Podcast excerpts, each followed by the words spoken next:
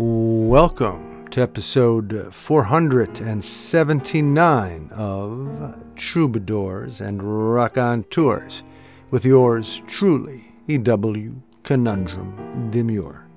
On this week's episode, we feature regular contributor and good friend straight out of Stockbridge, Vermont, homesteader, winemaker, sensei, and our reluctant resident philosopher, Almighty Todd.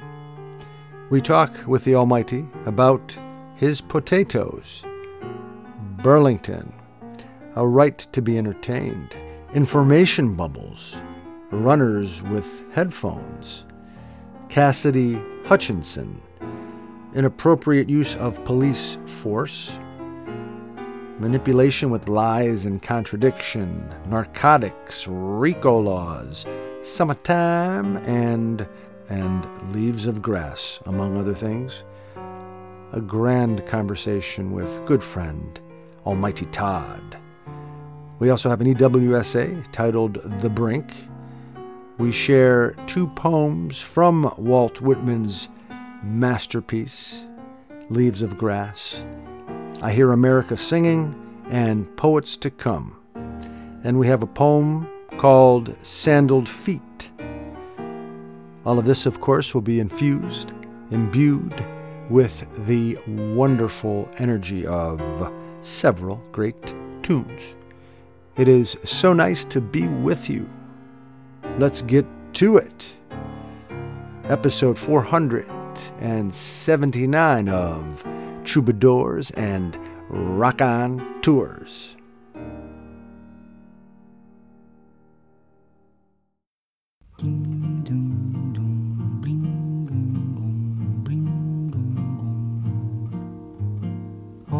Raconteurs. coisa mais linda, mais cheia de graça.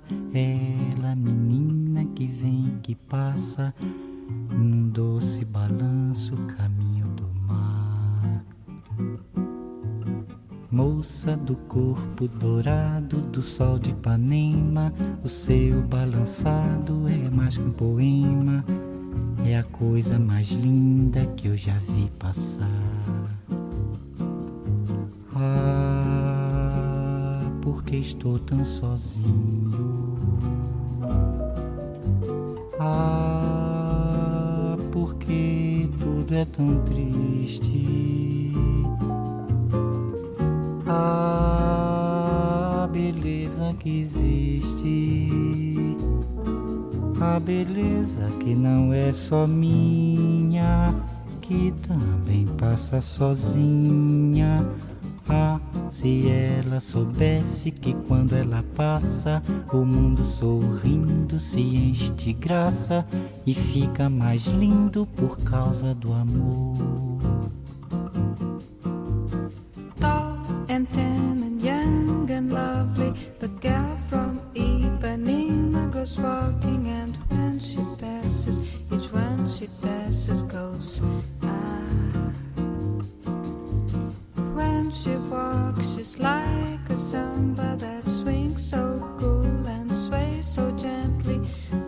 She passes, each one she passes goes.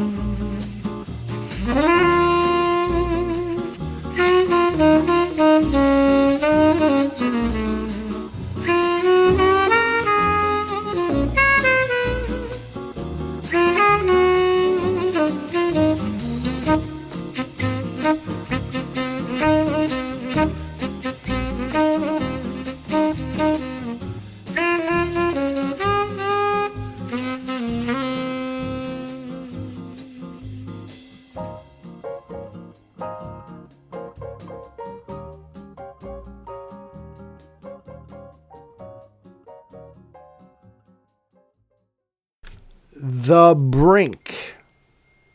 I am not a bad man. I am just filled with fear. I douse it with wine, cannabis, and beer. I'm not an intrinsically sad man. It's just watching and hearing humanity so near. The lawn mowers and leaf blowers, TV shows, mistreated for being queer, social media as the new immediate encyclopedia breathes me in and breathes me out, yet with so many questions lying dormant, moored by misplaced trust and fueled with a sense of entitlement, no doubt. Contempt for the unknown and the unchecked, the unclear. You know, the stars are more bright and plentiful in Vermont. I remember an artist I met there years back. She lives in Austin now. Her poetry and paintings back then stirred my verve. They tested my nerve. She seemed to have an insight deep for her relatively young age, a sort of wistful sage at seventeen. I wonder if she had had constant access to this world wide web of unedited verse and empty dreams, whether her development as an artist, as a person, would have been significantly different, for better or for worse. Scripted sights unseen. Despite what Today seems to be unfettered opportunity to explore and grow in our Western world. Where is it bringing us? Perhaps I, at the age of 55, am merely in a curmudgeon phase of human life. Everything is hapless hogwash and injudicious jive. All the ego and id the fashionable prototypes of Nancy and Sid, karma, dharma, task and circumstance, vigilant belligerence masked in religious deliverance, nihilistic narcissistic song title romances, myopic myths of hard-working, flag-flying, concealed weapon-carrying trances. All by now, one might think, through our collective unconscious should have transformed us into better folk instead of leading us to the brink.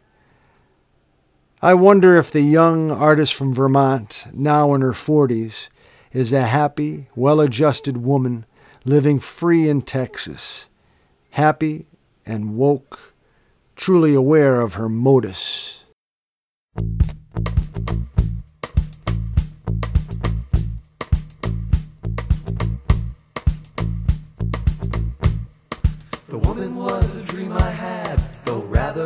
Keep. For when my eyes were watching hers, they closed, and I was still asleep. For when my hand was holding hers, she whispered words, and I awoke. And faintly bouncing round the room, the echo of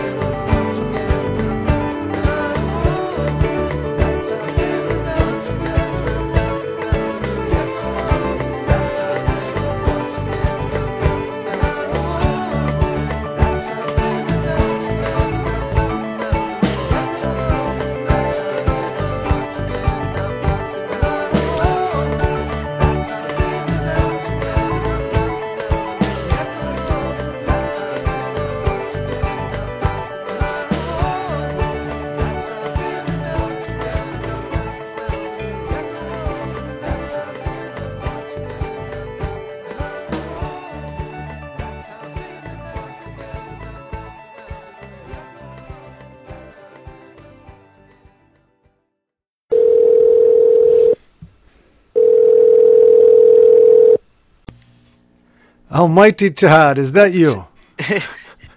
I think it's me. Is that you? It is me, E.W. Conundrum from Troubadours and Raconteurs. It's deja vu all over again. it's been a while since we've spoken. It's so nice to have you back on. He is this man, Almighty Todd, a regular contributor. And uh, we, we like to frame our regular contributors, you know, tag them and such. He doesn't like these, I'm sure, because he's a modest man.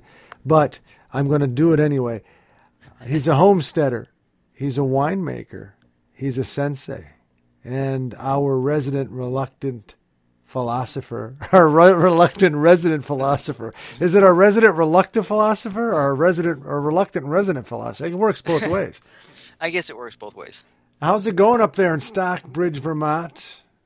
We're hanging in there. It's uh, it's summer is happening, and uh, I think I think you guys and us have had pretty much the same kind of weather.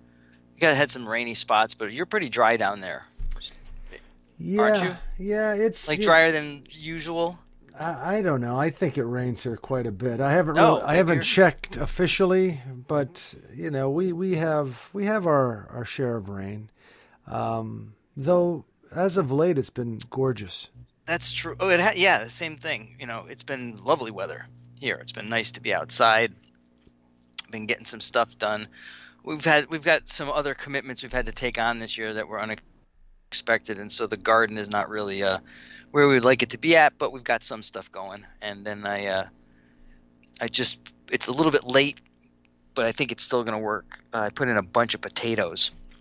I'm kind of past the point where uh, the potato bugs are eating everybody else's, and so hopefully I'll, I'll miss the cycle. Which it, a couple years ago I had that work, but this is kind of like an extra project I probably didn't need to, to do for myself, but it's mostly kind of saving my own butt because we did some potatoes last year um, from this uh, seed company up in Maine that we really like, and we wound up with a lot of potatoes. And I probably should have given more away. I did in- the fall, and we, you know, gave stuff for Thanksgiving and things like that. But we just didn't give away enough, and uh, we had like a science experiment going on downstairs because they were just growing all over the place in the basement. wow. So, um, so I had a neighbor bring his big tiller down and uh, break open some sod, and I pulled it apart and tilled a deeper trench and, and planted potatoes. And it's going to be way more than we could ever have. But I think if they come out, we'll get some help harvesting them and give some to the food shelf. And um, there's also a community meals program going on here, um, and they're taking donations to put together meals for people in the community. It's kind of like you can go in and get meals out of the.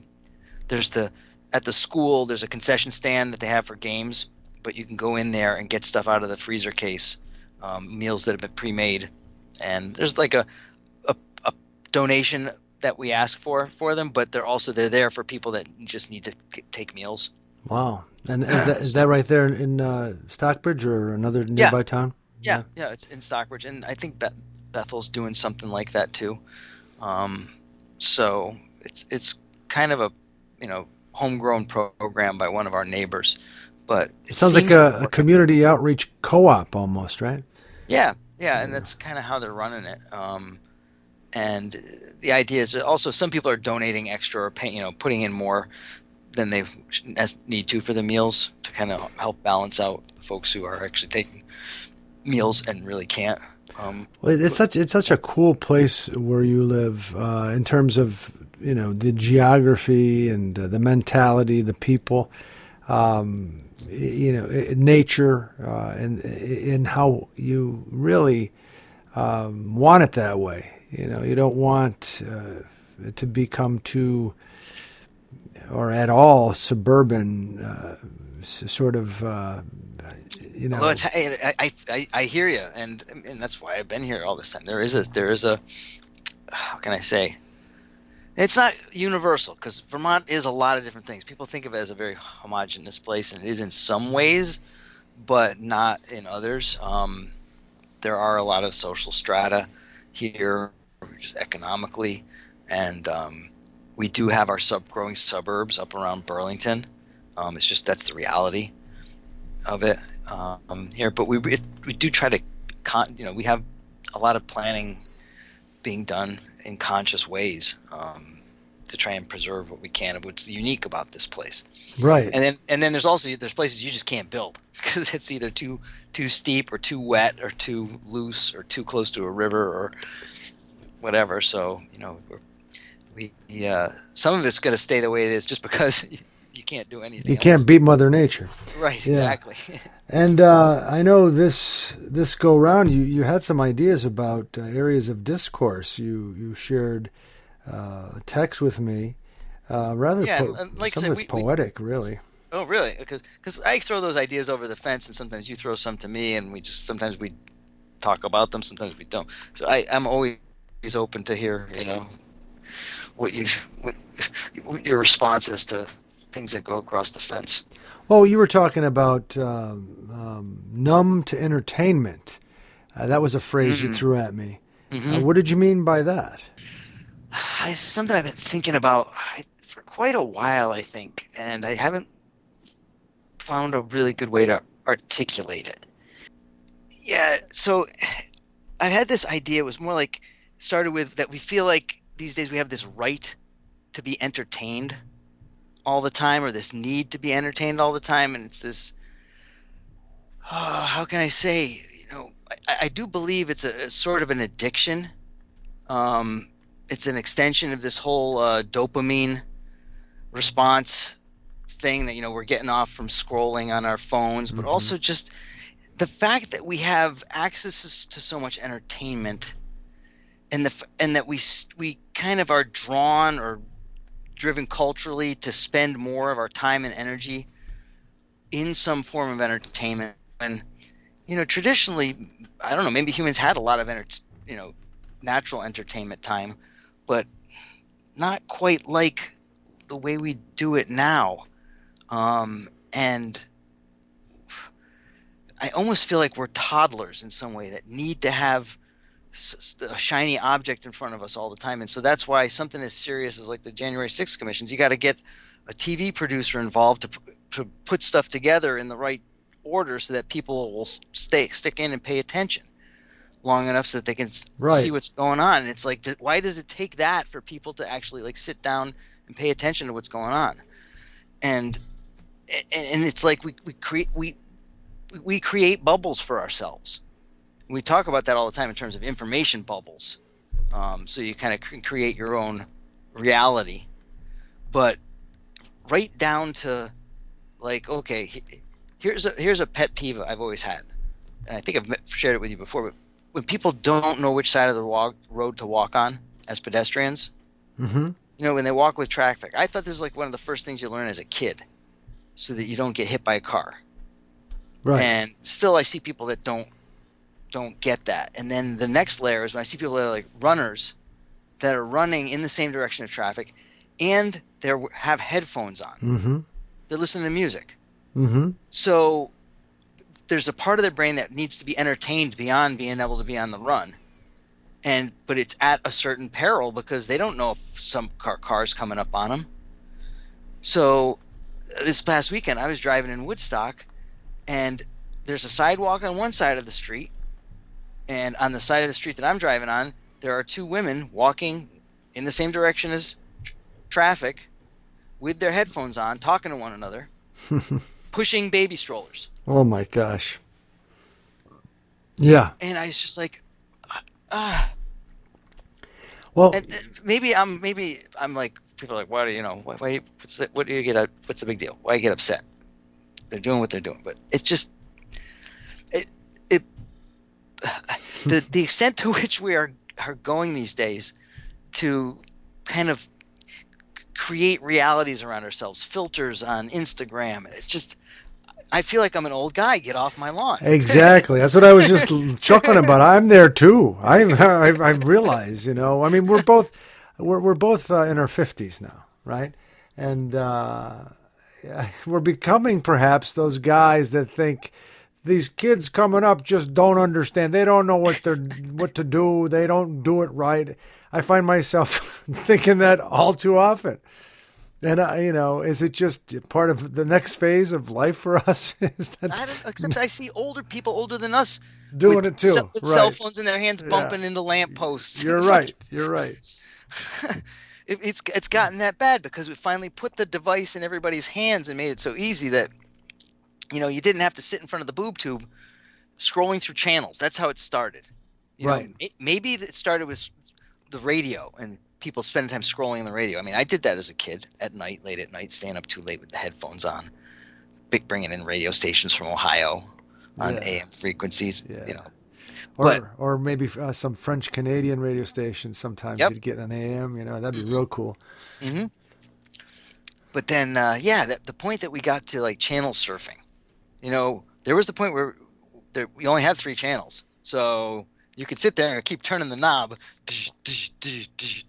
and people would say, "What the hell are you doing?" Right. You, went past those three channels about 10 times. The programming has not changed.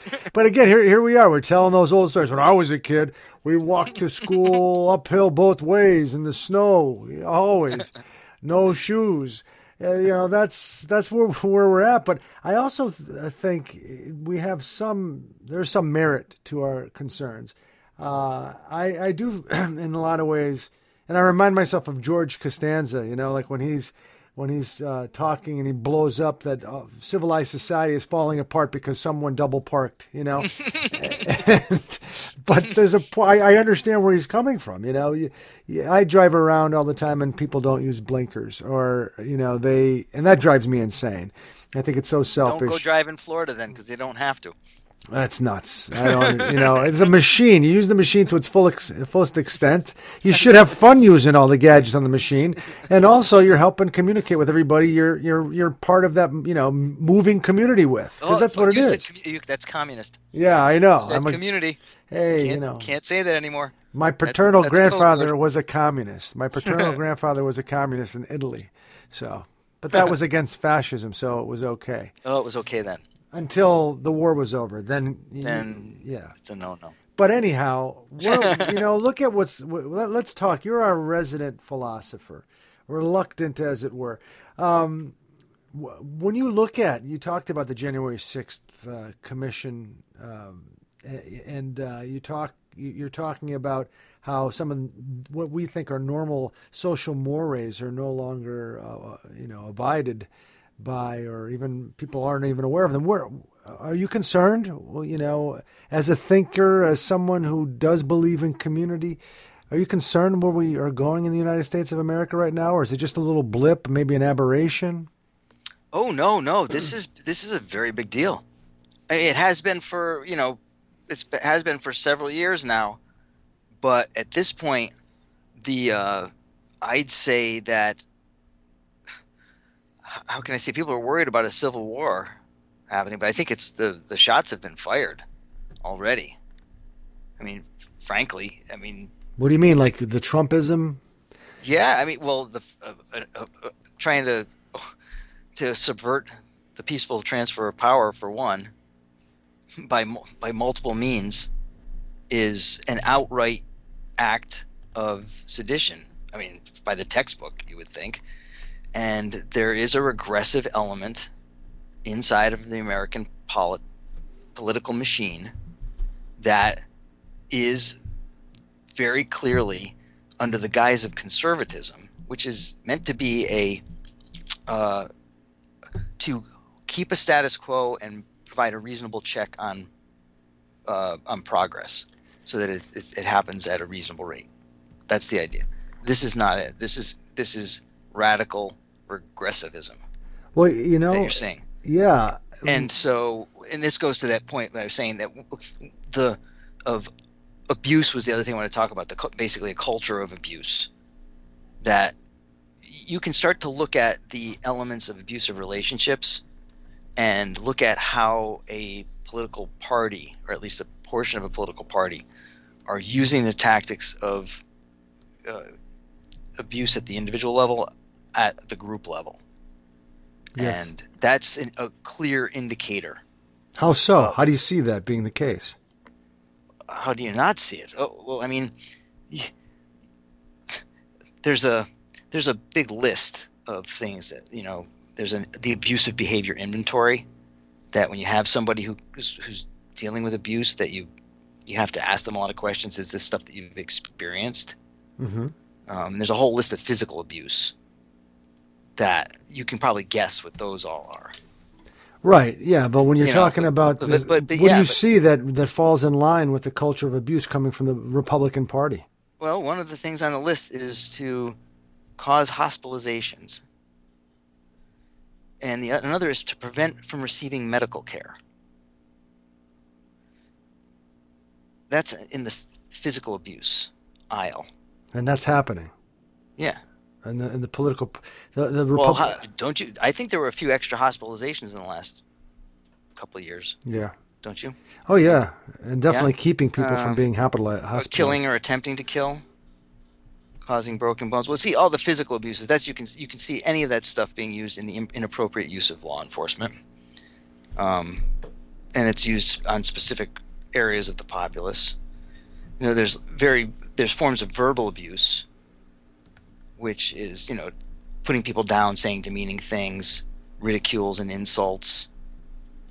It- manip- manipulate with lies and contradictions. Hmm. sound, that sound, sound familiar? yeah.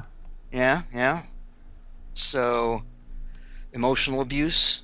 There's the domination factors, trying to tell people what they can and can't do, trying to force people to do things against their will. Are you talking about abortion now? Oh yeah, we, you can apply it to whatever you want. If you feel like you've seen it happen, you're seeing it happen. We got to take the blinders off and realize that if you see something, to realize it, it is what it is. And the abused oftentimes don't leave their abusers. Oftentimes, Well, because they're often under control right. for financial or reason, or if they have uh, kids, there's threats against the children. Right, and that you can understand. But what about people that, um, you know, a friend of mine ha- works with someone who believes in, you know, the, the, the present day nut job Republican Party and the stories that they throw out there about why things are bad, why there's inflation, that the election was fake and all that. And, and she, she can't believe that this guy thinks the way he does uh, he, she, you know, despite the fact that he's, you know, lower middle class and he believes that Trump and, and his type in the Republican Party that will help him and the Democrats will hurt him. He believes that. Even though, um, so his abuser, if we're right, Is exactly. he doesn't feel trapped by his uh, abuser. He likes his abuser. Assuming Well, we're wrong. or- assuming or we're right. I have- mean, or you have to and he's wrong. How can Uh, uh, how can that uh, make sense? Well, that's the thing is you you have to can't see him as a as a, a victim necessarily. You have to question as to whether he is in favor of abusive behavior. Even if it's on himself? Well, I don't know if he, he may not be subject to the abuse in the same way as other people who are marginalized. Right. He's a white guy. He's well, that's what I'm saying. yeah. It's the, the abuse isn't directed at him.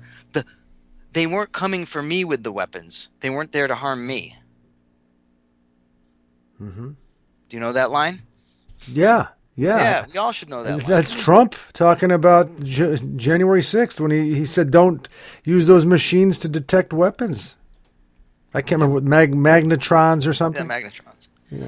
So anyway, I don't want to talk about them so much and ruin our night. No, Um, but it's important to but, point but things it's important, out. But, but that's why I wanted to bring it up is because I, I, I do believe that there's this, you know, on some on some level, television was if television was the opiate of the masses, then then the present day formation of social media and the use, main usage of the internet is like the fentanyl of the masses, and that makes in a lot of many people more vulnerable to manipulation than they should be. Fentanyl, yeah, puts you to sleep. Yeah, or or kills you. Right. But if- the, but the point is, is that but it's also an addictive narcotic, right. Right. and so so that you've got that going on. Just, there's like a we're so, everybody's self medicating in some form or another, even if they aren't using harder drugs. They're definitely you know dopamine hitting with their little machine, and then you've got God knows I'm self medicating right now, you know, as we speak. And, no, I'm just kidding, folks. Not really. No, but The, you're uh, drinking wine, right? Oh yeah, I'll have a, I have a little bit of rosé over here. Well, you know, we were talking about and I- about our generation being right, you know, or the older people and the younger people. Perhaps I was saying it, not you. But you know, then it makes me think about, and this is conne- connected to some of what you're saying too. Uh, this this real hero, heroine, Cassidy Hutchinson, right? This is a, a, a person who's like 26 years old, um, who has her whole life, her whole career ahead of her in politics. She was Hopefully, that's why she's making the right decision. well, but right she now. but she's also jeopardizing it big time. Oh, oh, yeah. And she's Well- got oh, you see all these old white guys who in the Republican Party who will not stand up to this awful thing that we call Trump. But she does. And you know, Meadows and all the white guys, old white guys she was working for as an aide. Here's a young woman who has a lot to lose, doesn't have much power, and she's the one standing up and doing the right thing. That's well, laudable. Well, and honestly, she's doing it because they were abusing her. And Whether- thank God whether- she's strong enough. Yes, and I mean that not. I I don't know what that you know what exactly they were doing, but the point is that that, as I understand it, that White House used a lot of young people in places where they probably weren't ready to be Oh, because they didn't have the wherewithal, they didn't have the Right. leverage, they didn't have the power to deal with those kinds of the kinds of stuff that was going on. So they were being used, and they were going to be the- they were going to be cannon fodder when stuff had started hitting the fan, if ever. You know, there would be convenient lackeys. So to me, you know, I'm glad that she's speaking up because that's exactly what needs to be done with abuse and abusers. I, I feel like people need to know how to identify it sooner because the sooner you can identify it, the less, the the less, chance you'll be sucked deep into it. I And, and and then also be able to arm themselves with the ability to to fend it off or to call it out. And I think that that's just something you know, as as individuals and as a body populace, we need to get better at because we failed miserably with the previous administration and how it came into being. you're saying past tense too. I mean, we're we're Yeah. continuing to fail. Well, yeah, I mean, the, the failure goes on until we really start standing up to address things. And hopefully, well, I'm not even going to be hopeful. I'm just going to say that some people are starting to set an example for what appropriate behavior looks like. Who's that? Well, your your witness Cassidy is, is, is one. Yeah. Some of the members of the the committee who are actually trying to do a real job. I got Liz Cheney. Yep. I think her and Kinzinger, and unfortunately, they're you know they're he's not going to be there, and she's under threat. But that's just that's that's the reality of the the monster that's been created, and I still think that you know the. Uh, if the boat doesn't get caught soon, it'll be completely missed. But I've been saying for years that there's there's got to be a RICO investigation and uh, on between the the RNC and the and the NRA. Well, yeah, and it, RICO is powerful. That's how they got a lot of mobsters. Well, they, that's what they, that's.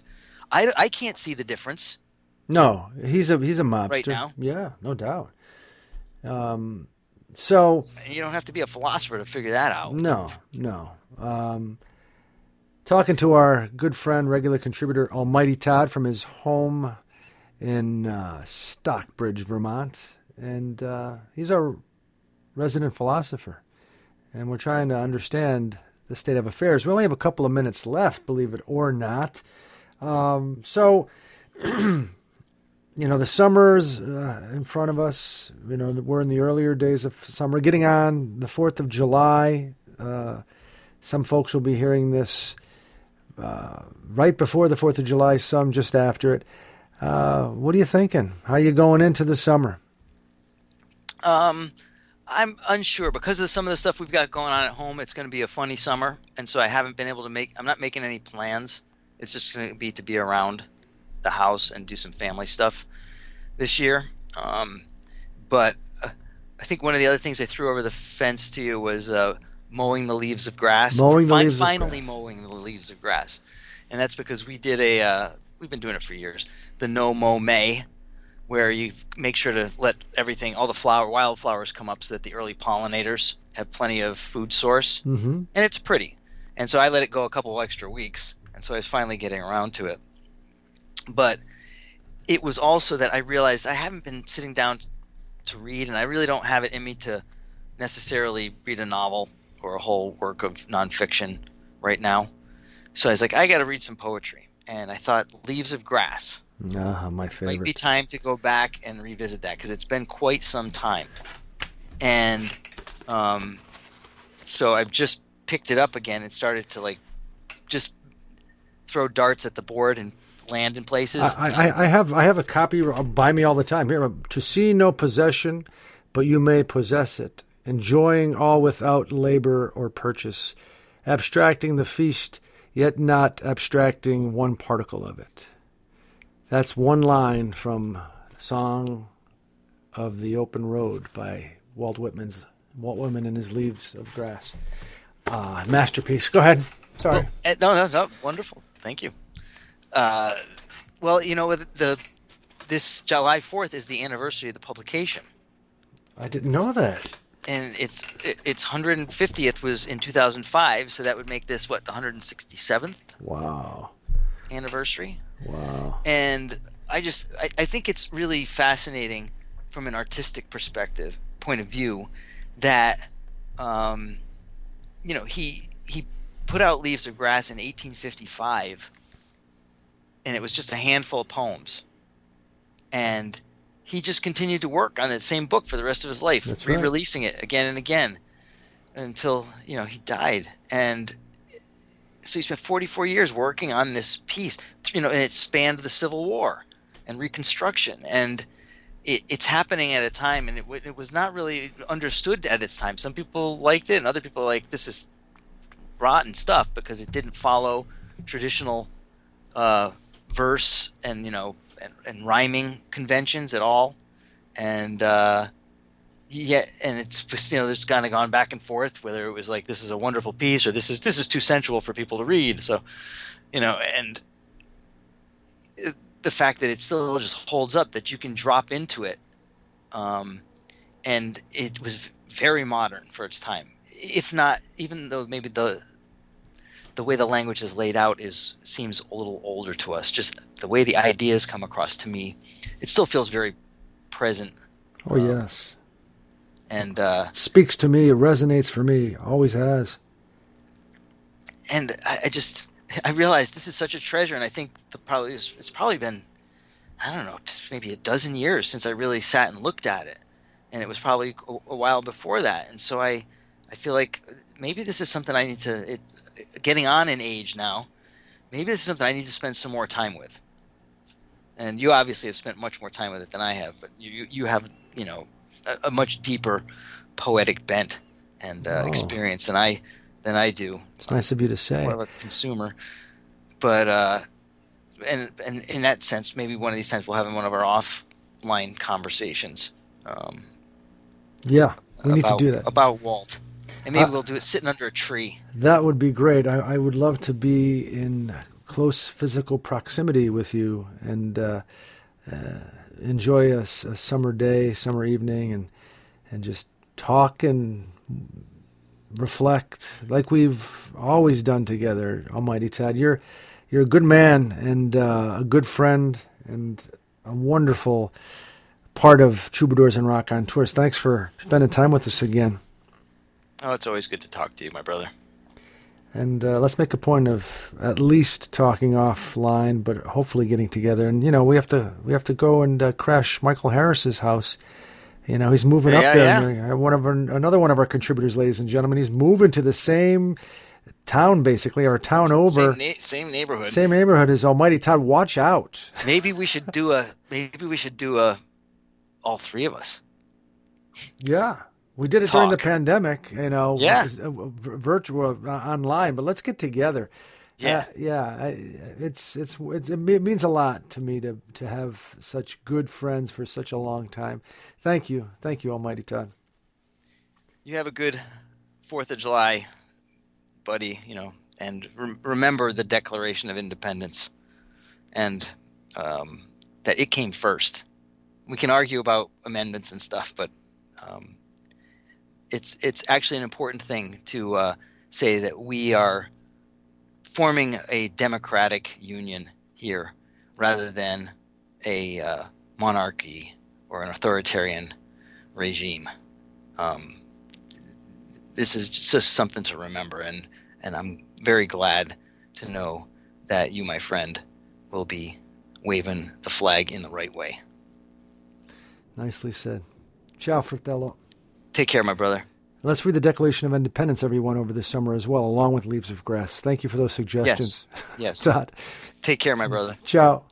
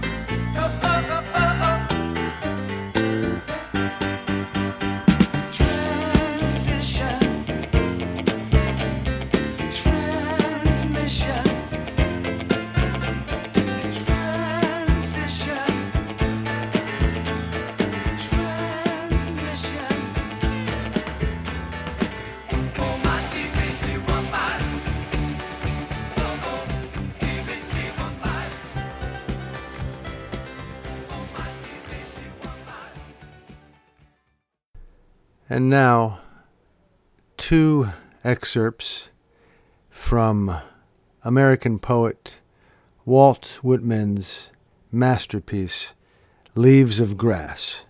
The first is I Hear America Singing, and the second is Poets to Come.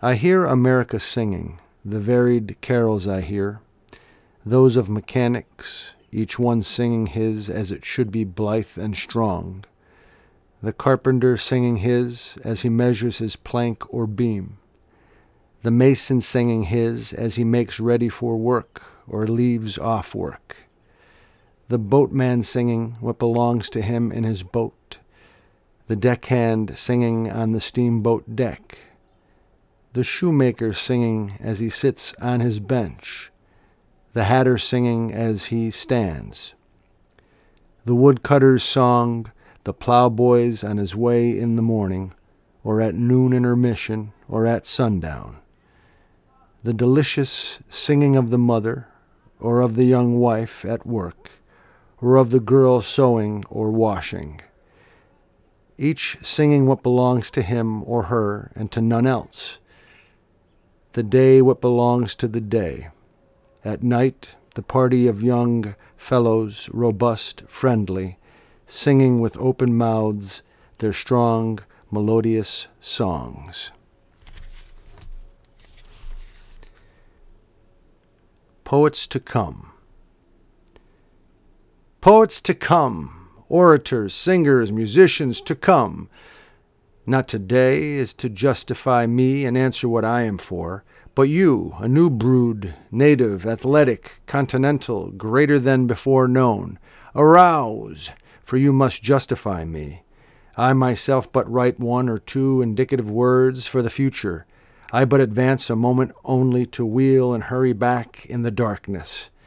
I am a man who, sauntering along without fully stopping, turns a casual look upon you and then averts his face, leaving it to you to prove and define it, expecting the main things from you.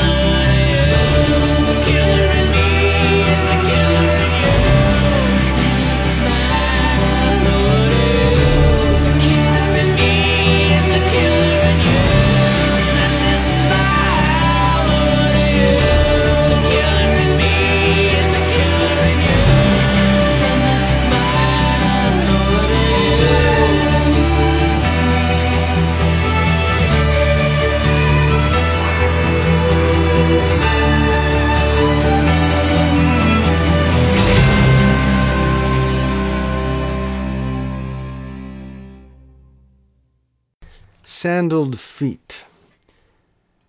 Just like a man 1,000 years ago who figured the distance he needed to spread his legs to keep the urine from splashing his sandaled feet as he streamed from his penis, looking up starry eyed drunk, searching for Venus, so have I, while doing the same in a backyard on this summer night in my sandaled feet.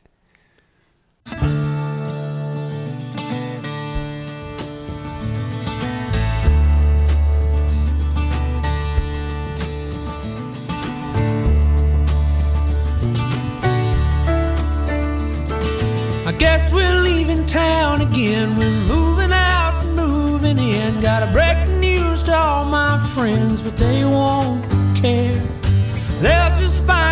another face to fall behind, take my place, to run way past second base and just stand there.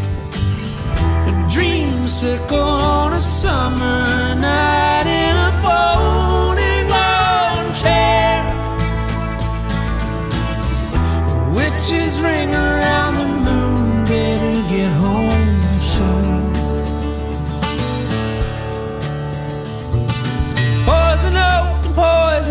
dirty jokes blew right by me. Mama curling up beside me, crying to herself. Why can't daddy just come home? Forget whatever he did wrong. He's in a hotel all alone, and we need help dreamsicle on a summer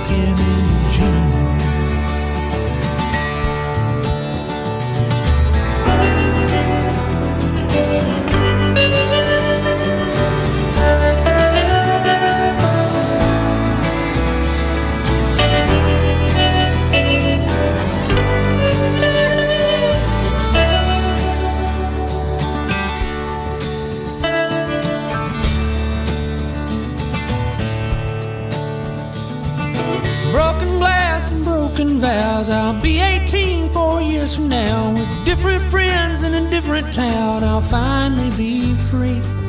Call you both some holiday. Tell you why I moved away. Say everything's gonna be okay. Then come see me. A dream dreamsicle on a summer night in a folding lawn chair. Daddy's howling at the moon, better get home soon.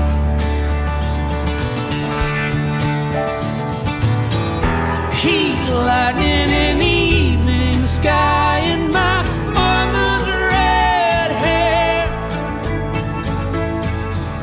Hearts breaking through the springtime, breaking into June. Breaking into June.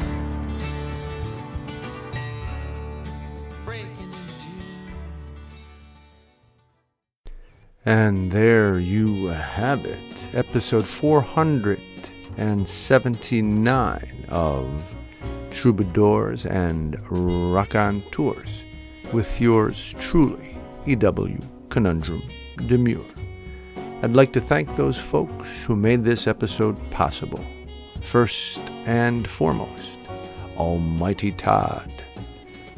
I also would like to thank the great poet Walt Whitman and these musical artists Thelonious Monk, Stan Getz, Astrud and João Gilberto, Phish, David Bowie, Smashing Pumpkins, Jason Isbell and the 400 Unit, Branford Marsalis and Terence Blanchard too. And of course, I would like to thank you for listening. Happy Independence Week, month, and until next time, let's give it a go and do our best to enjoy this time. Take care.